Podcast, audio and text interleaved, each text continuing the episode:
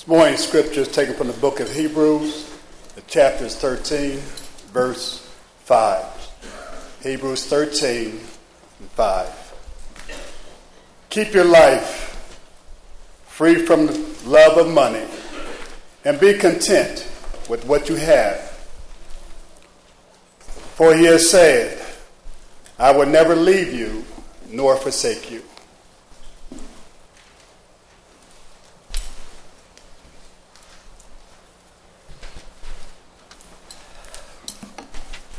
This is a great day for the University Church and for the school, and uh, we're looking forward to the opportunities that this week will afford to us. And we're already blessed with visitors this morning, and so we're delighted that you're here. I'm going to spend just a moment catching you up to speed on our theme for this year if you're visiting with us. And for those of you who are regular members, I'm going to remind you of some of the things that we've been talking about for the last few weeks. If you look around uh, at the walls, what do you see? Paint. Yeah, that's right, paint. But on top of the paint, we have posters that remind us of our theme for the year, and uh, it, which is 2020 vision on, on, the things that really matter. So we're really trying to hone our focus, our, our, our perspective this year, in looking at things that truly do matter. I imagine we're the only church that thought of 2020 vision for 2020. But, but it, I mean, this, this was just too good to pass up, and so it is appropriate, and, and, and we are looking, no pun intended, we are looking at those things that, that really do matter. We, we started our, our discussion a few weeks ago. Can you believe it's already March? Uh, at the beginning of the year, talking about worldviews and how that our worldview will determine our values, uh, what we believe about well, everything. And, and therefore, how we behave, how we act in this world, is going to be determined by whether or not uh, we have a spiritual or a worldly worldview. If I believe that there's a God who created this, this universe and who put us here, that we are here to magnify and honor Him and glorify Him in everything that we do, if we believe that there is an afterlife, there is a heaven to gain and a hell to shun, then we're going to act differently because we believe differently. Our perspective changes everything in life. But there are a lot of things that, uh, if you look at it, that we really have to, to be careful because if we, if we don't exercise great caution, we'll give in to the default position on certain matters. For example, I, if you're a regular member here, you know that I talk about this a great deal. I, I think it, our, our natural setting is negative versus positive. To be pessimistic rather than optimistic. And if you don't believe that, just watch the news. And so we have to be very careful that we don't have a negative attitude toward life. And also to look at, uh, uh, at the world from a selfish perspective. If, I'm, if I have a worldview that is, that is worldly and carnal in nature, then I'm going to be concerned only about me. Some of you are old enough to remember in the 1980s, there, there was one book that was on the New York Times bestseller list for three straight years. It was entitled Looking Out for Number One. I think that was a popular book because it appealed to that side of humanity, of people who already wanted to validate the fact that they were looking out for number one, and that was all. God calls us to, to be the servant of all. He calls on us to look to the needs and, and, and the aspirations of others even above our own. And so that's kind of what we've been talking about for the last few weeks. I, I, which brings us to our subject this morning. I think that one of the things we really have to be careful with, even as God's children, is, is the whole concept of gratitude versus discontentment. Even as God's children, and even if you've been a part of the kingdom of Christ for a long, long time, it's so very easy for a child of God to focus on, on what we need or maybe even on what we want rather than praising God for what we already have. Isn't that the truth? I mean, we have, we have to work on that. And, and, sadly, we only set aside one small part of the year. We call it Thanksgiving, where we try to, you know, count our many blessings and name them one by one. But God says we need to be thankful people and we need to be contented people every day of our lives. And that's what Hebrews 13:5 that Leon just read a moment ago is all about. To be content with such things as we have. I think that's a great challenge for modern man, just as much as it was, perhaps more so, than it was in the first century because we live in a very materialistic culture, and you know that, and I know that. And so we began to start thinking if I had just I had more money, I could accomplish my dreams. You know, if I had a bigger house, I'd be happy. If I had more talent, if I had a better personality, if I just knew the right people, how far I could go. Man, I could really do something great with my life if I had all of those resources. But as long as, as we feel that we're, that we're somehow shortchanged, then we'll always make excuses for being less than our best. And most important, less than what God has in mind for us. And, and I hope that you realize that that is the matter of paramount importance, doing what God would have us to be doing with our lives. And so, what we have to do is to, to sharpen or, or maybe completely change our focus our perspective, how, how we're looking at things and how we're, how we're looking at life. Think of it this way God has given you exactly what you need for this season of your life. I'm going to say that again because that's the premise of this lesson. God has given you exactly what you need for this season of your life. Now, I'm going to prove that biblically to you this morning, or at least I'm going to attempt to. By, by the way, I can remember thinking about this when, when our kids were small, and uh, you know there was a lot of little feet sticking under our table at every meal time, and some doom and gloomer would come up to either Mia or me and, of course, if, they, if it was me, I had an opportunity to respond. But uh, they would say very ominously, just wait till they're teenagers. As if they were predicting the parental apocalypse. You know what I'm talking about. And I can remember having enough insight, even in those days, to think, I'll be happy to wait. I, I, I am not ready to be the dad to teenagers yet. Our hands are filled with toddlers. But I'm convinced that God will equip us when that time comes. You see what I'm talking about? So we can't look ahead, we can't look back and say, what if? We've got to realize and have faith that God is, is going to equip us and provide for us what we need at this moment in our lives. I think that's a great challenge.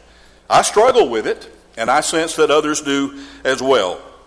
And so back to the matter of personal perspective. You have to, if you, if you, you have the talents, you have the friends, you have the connections, you have the resources, you have the experience that you need for right now, for this moment in your life. And that doesn't mean that that's all you're ever going to have. Because you may need more next month and you may, may need more resources and, and, and all of these things next year. But, but when that time comes, have faith that God will be sure that you have more then. Now, here's the Bible for that Psalm 34, verse 10, a very short but insightful psalm. And, and it caught my attention just a few weeks ago as I was reading through the Psalms, and it kind of just sprung out at me because it was. It was so meaningful to me at that point in my life and still is. Those who trust in the Lord will never lack any good thing. Now, that's a rather sweeping promise, isn't it? Those who trust in the Lord will never lack any good thing. That means because your trust is in the Lord, not anything this world has to offer, the psalmist is saying you don't have to worry. You don't, you don't have to sweat it. It also means that if you don't have it right now, then don't worry about it. Don't be discouraged because you may not need it right now. You may want it right now. But those are two entirely different things. Wanting it and needing it at this moment can, can be completely on the opposite ends of the spectrum. And James reminds us that every good and perfect gift comes down from the Father of lights, in whom there is no variables nor shadow of turning. That's a powerful passage. Every good, I think we're pretty locked down on what the word good means. Anything that is good for us, of a benevolent nature, God provides. The Father of lights gives that to His people. Every perfect gift. Usually, the word perfect in Scripture has to do with completeness and not just perfection the way we think of perfection. And, and that I think is true of James 1 and verse 17. So every gift that God gives to us is also complete. Think about that for a moment.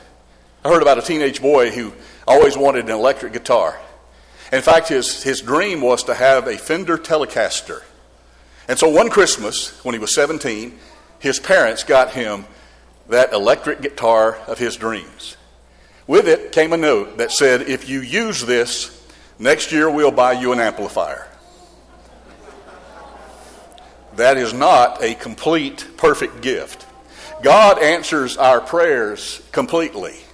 He gives us every good thing that we need. He gives it to us completely so that we're not lacking. And always remember, despite how you may feel about yourself at the moment, God was not, God was not having a bad day when He made you. I'm here to remind you this morning that you are fearfully and wonderfully made. And you need to glory in that fact because we serve a great God. Now, let's talk for just a moment about the distribution of talents as per Scripture. Have you heard the expression, the insult really, that whenever God was handing out the talent, the looks, the brains, the personality, or, or whatever, he or she was standing behind the door? You've heard that. And you know that it is not intended to be complimentary. But biblically speaking, that isn't true. It never has been true. It never will be true. Biblically speaking, God's Word says that God has given to every person at least one talent. You may think that you're the person who is completely bereft of talents. I'm here to argue with that. God's Word says that everybody has been given at least one talent, one ability. And if you've read the parable of the talents over in Matthew 25, you know that each of those three servants, before the master left the country, he gave to one one, and to another two, and to another five. So everybody got somewhere between one and five. None of them was left left off the assembly line when the gifts were being distributed by the master, and we have to appreciate that. That's one of the major takeaways of Matthew 25. Nobody was left off the assembly line. He gave to every one of them at least one talent. And, and if you follow the, the parable to the end, you'll see that the two and the five talent servants doubled their talents. Now we're talking major responsibility and major talent as well. That just means that if you're, you're, if you're tired of being just a one or a two talent Christian, then guess what? Use what you have and God will give you more. I think that's one of the takeaways of Matthew 25 as well.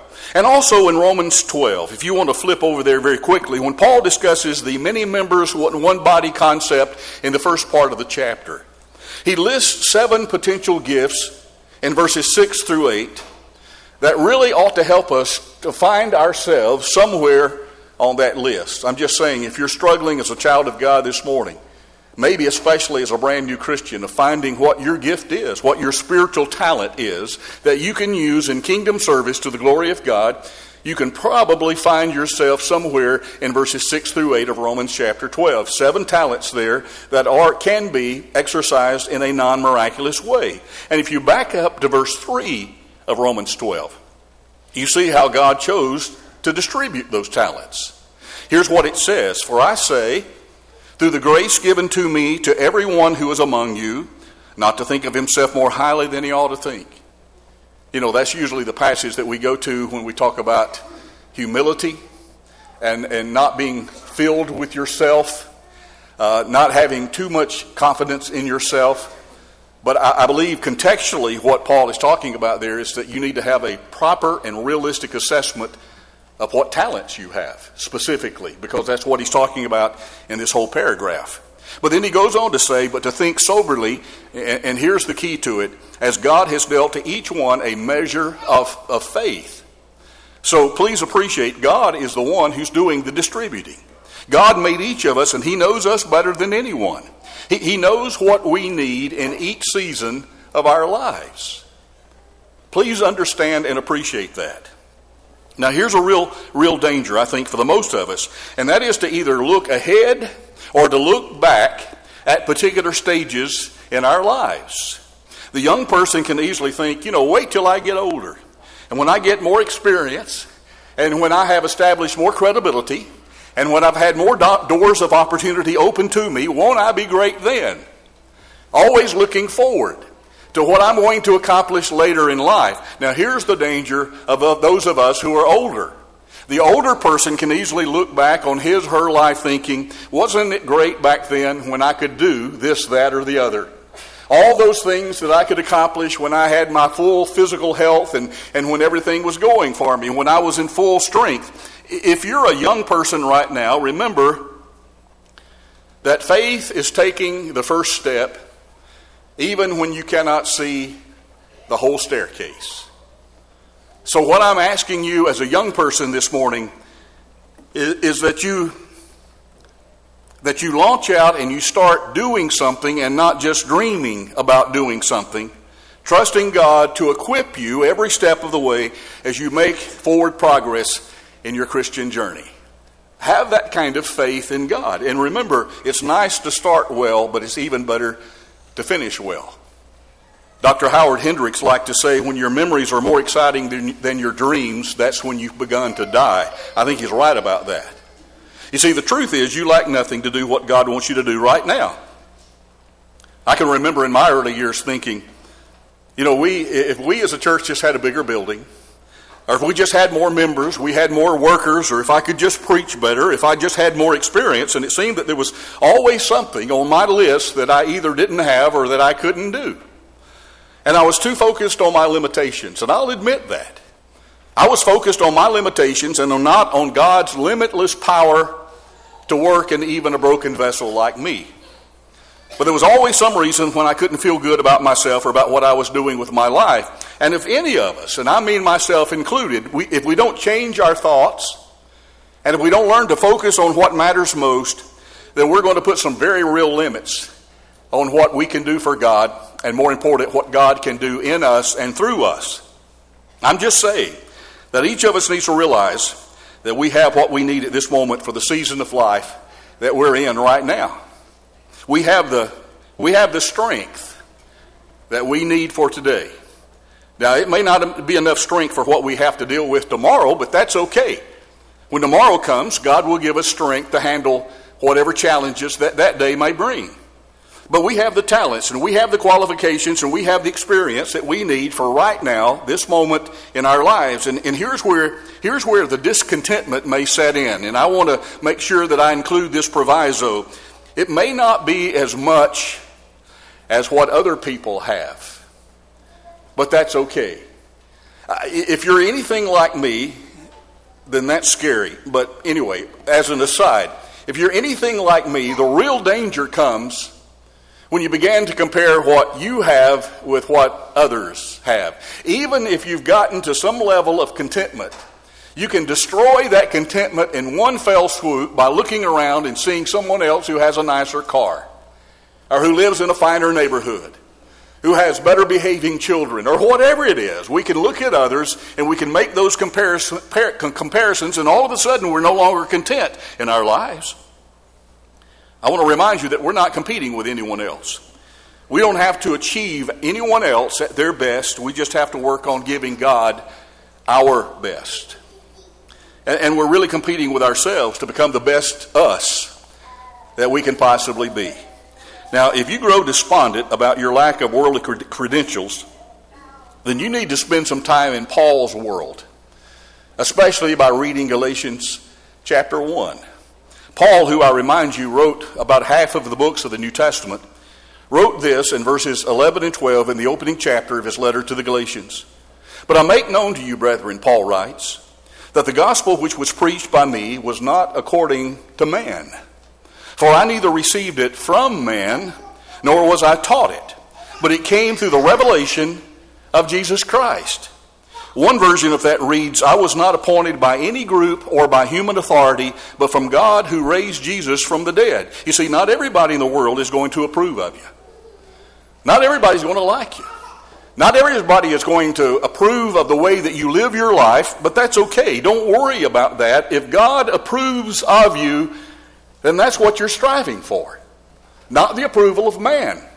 And Paul made it clear in Galatians chapter 1 that he didn't get his authority and he didn't get his message from any person. He got it from, from God himself. And that's what we need to be focusing on. You see, people don't determine your destiny, people cannot stop God's plan for your life. When you come to, the end of your life, you don't have to answer to any human being. You and I will only answer to Almighty God. And, there is some comfort and consolation in knowing that. It's easy to feel that way about our possessions, too, if we don't change our focus. But, Brother Randy, all I've got is this old clunker of a car, and I'm depressed. Well, sharpen your focus, change your perspective, have a new attitude, and say, this old car is all I need for right now. It still gets me from point A to point B most of the time. And as long as God is on his throne directing my steps when I need more, he'll give me more. Well, I only have this one friend. Turn it around. Instead, say, This one friend is all I need for right now. And when God sees that I need more friends, then he will, he will provide them for me. All I have is just this low level, low paying job. Well, tell yourself that's all I need right now. When it's time for me to be promoted, I'll be promoted. But in the meantime, I'm going to keep giving my best right where I am. I challenge you to look at especially some of those great Old Testament characters and see how that they operated their lives and see what kind of perspective they had on life. I'm thinking right now especially of Joseph and Daniel. And if you haven't read their stories, the biblical account of their lives, I would encourage you to do that again this afternoon. And, and, and, you can be like those two men, Daniel and Joseph, and you can show by your approach to your job and, and your approach to life that you are a person of faith. And you can do the very best you can right where you are and know that in God's own good time, you'll be promoted. Those men were. You see, God didn't bless them because they were promoted, they were promoted because God blessed them. And because they were already faithful in what they had and in what they were doing. And we need to learn a New Testament application of that Old Testament lesson. We need to decide I'm going to be the very best, whatever I can be, at this moment in my life, right where I am, and if God wants me promoted, then He'll promote me. But let me tell you, that's an empowering way to live, to live by faith and not by fear. So you don't spend your time making excuses. You don't spend the precious moments of your life going around feeling shortchanged. The moment you change your focus to a faith focus, your life will change. Your thinking will change. And the Bible says when your thinking change, that's when your behavior and your whole life changes you'll live better. And here's maybe the biggest what if of all. We've already touched on it, but I want to touch on it one more time. If I just had more money, we've got two options as I see it. We can either focus on what we don't have and what we don't have the money to buy, or we can be grateful, and I mean sincerely grateful to God for what we do have and for what we can buy. Now, this is not a health and wealth approach to life that I'm preaching here. This is just claiming the promises of God. And I know we looked at it last week, but, but it plugs right in here to this lesson, so I want to look at it again today. And maybe, maybe we'll notice it this time. Luke 6 38. These are the words of the Lord Himself Give and it will be given unto you. Good measure, pressed down, shaking together, running over, will be put into your bosom, for with the same measure that you use, it will be measured back to you. That's just, that's just the Lord's reminder that you can't outgive God. The more you give to help the lives and to bless the lives of others, the more God is going to give back into your storehouse He's going to provide for you. Again, there are a lot of guys that take that to the extreme, and that's why we call it the health and wealth philosophy. But there's nowhere in Scripture says that if you follow Jesus, everything is going to go swimmingly. But this passage does say, according to what we do in helping and serving others, God will then give back to us. That's what the passage says. If that's not what it says, I have no clue as to what it means. He is promising us in this life for this season of our lives, I will bless you with what you need right now at this moment. But I don't have enough money to give on the Lord's Day when the contribution basket comes by, and so that's why I observe the Passover. Watch this. Give anyway. Give something, and then you'll be surprised at how much more you, you get and how much more God will bless your life when you give sacrificially and you learn to take the focus off of yourself and to place that on service to others. Here's the biblical principle if you'll just be faithful where you are, knowing that you have exactly what you need for the season of life that you're in, then God will, God will get you to where you're supposed to be. Let me illustrate that biblically, and then we're through with this study. In, in the book of 2 Samuel, feel free to turn there. If you're looking for a specific chapter to lock in on, look for chapter 12. 2 Samuel chapter 12 is the story of how King David got off course with his life. You know the account. The prophet Nathan had been given a very difficult visitation assignment. I mean, man, how would you like to have gotten that visitation card? Nathan is told, I want you to go to David, the king, by the way, and to tell him that he's a guilty man. Tell him that he is guilty of both adultery and murder. Nathan would have loved to have turned down that visitation card, I guarantee you. But he was a man of courage, and he accepted that, and he did that. And in doing so, he told uh, by God to go to the king, and I want you to correct him. And, and in doing that, he reminded David of what, what God had brought him through. Now, that's a very interesting thing that the Bible includes for us. He didn't just go to him and said, You are the man. That's, no, there, were, was a lot of, of rhetoric that went on before he got to that point. And a part of that rhetoric was Nathan, or God, through Nathan, reminding David of how good God had been to David all these years. And how that God had provided everything that he needed, and how they did experience God's goodness, his favor, his protections, his, his provisions, his healing down through the years. And then God made a very interesting statement through Nathan to David. It's verse 8 of chapter 12. David, if it had not been enough, are you listening, church? Please listen to this with your heart as well as with your ears. If it had not been enough, I would have given you much, much more. Was there ever a time in your life when I didn't take care of you? And if David had been honest, he would have said, No, the Lord, there really wasn't. And if ever there was a time that you needed more, I would have given you much, much more. In other words, David, looking back over your life, if you were ever lacking, if you ever needed more wisdom, more favor, more protection, more finances, God would have given it to you. And that tells me that we have what we need right now, exactly what we need to fulfill our God-given destiny with our lives as well. And in light of Matthew 6:33, the moment it becomes insufficient is the exact moment when God will provide more. The passage doesn't say, I remind you, but seek you first the kingdom of God and his righteousness, and most of these things will be provided for you. It said all these material things will be provided for you if you really are seeking first the kingdom of God and his righteousness. It's a wonderful way to live and the assurance that God is giving us everything, everything that we need to make it.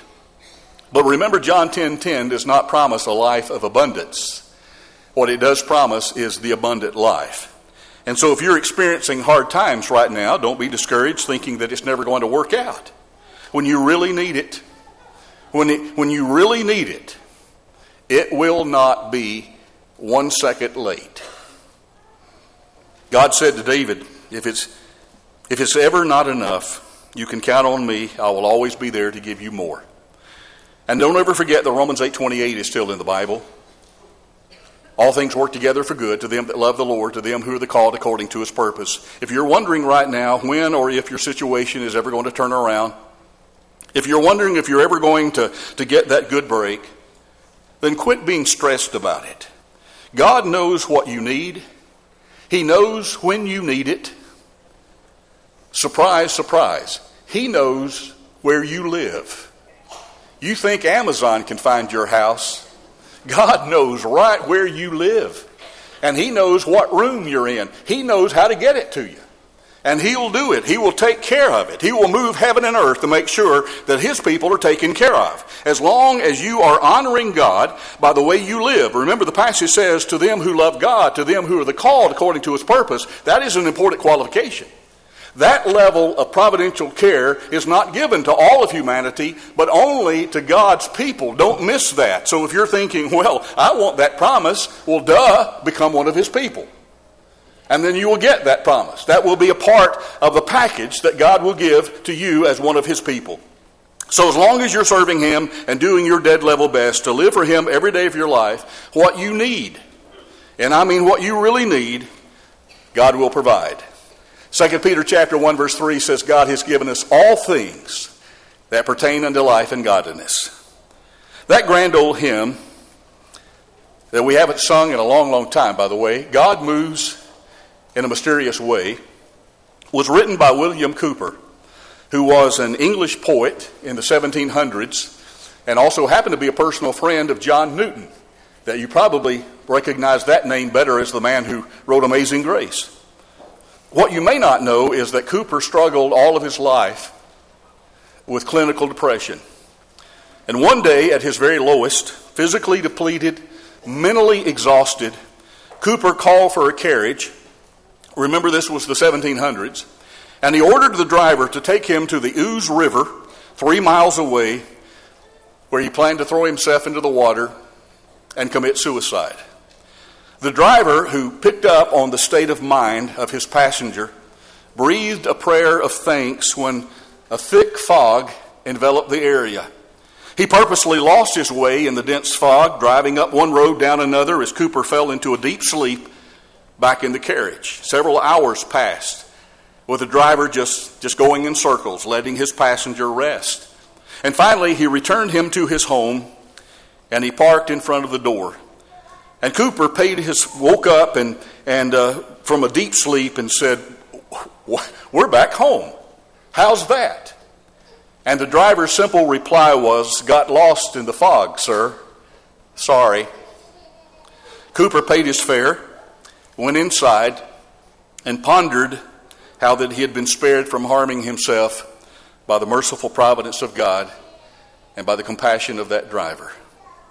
That same evening in 1774, his 43rd year of life, reflecting on his narrow escape, he sat down and he wrote this autobiographical hymn. God moves in a mysterious way his wonders to perform. He plants his footsteps on the sea and rides upon the storm. Deep in unfathomable mines of never failing skill, he treasures up his bright designs and works his sovereign will. You fearful saints, fresh courage take.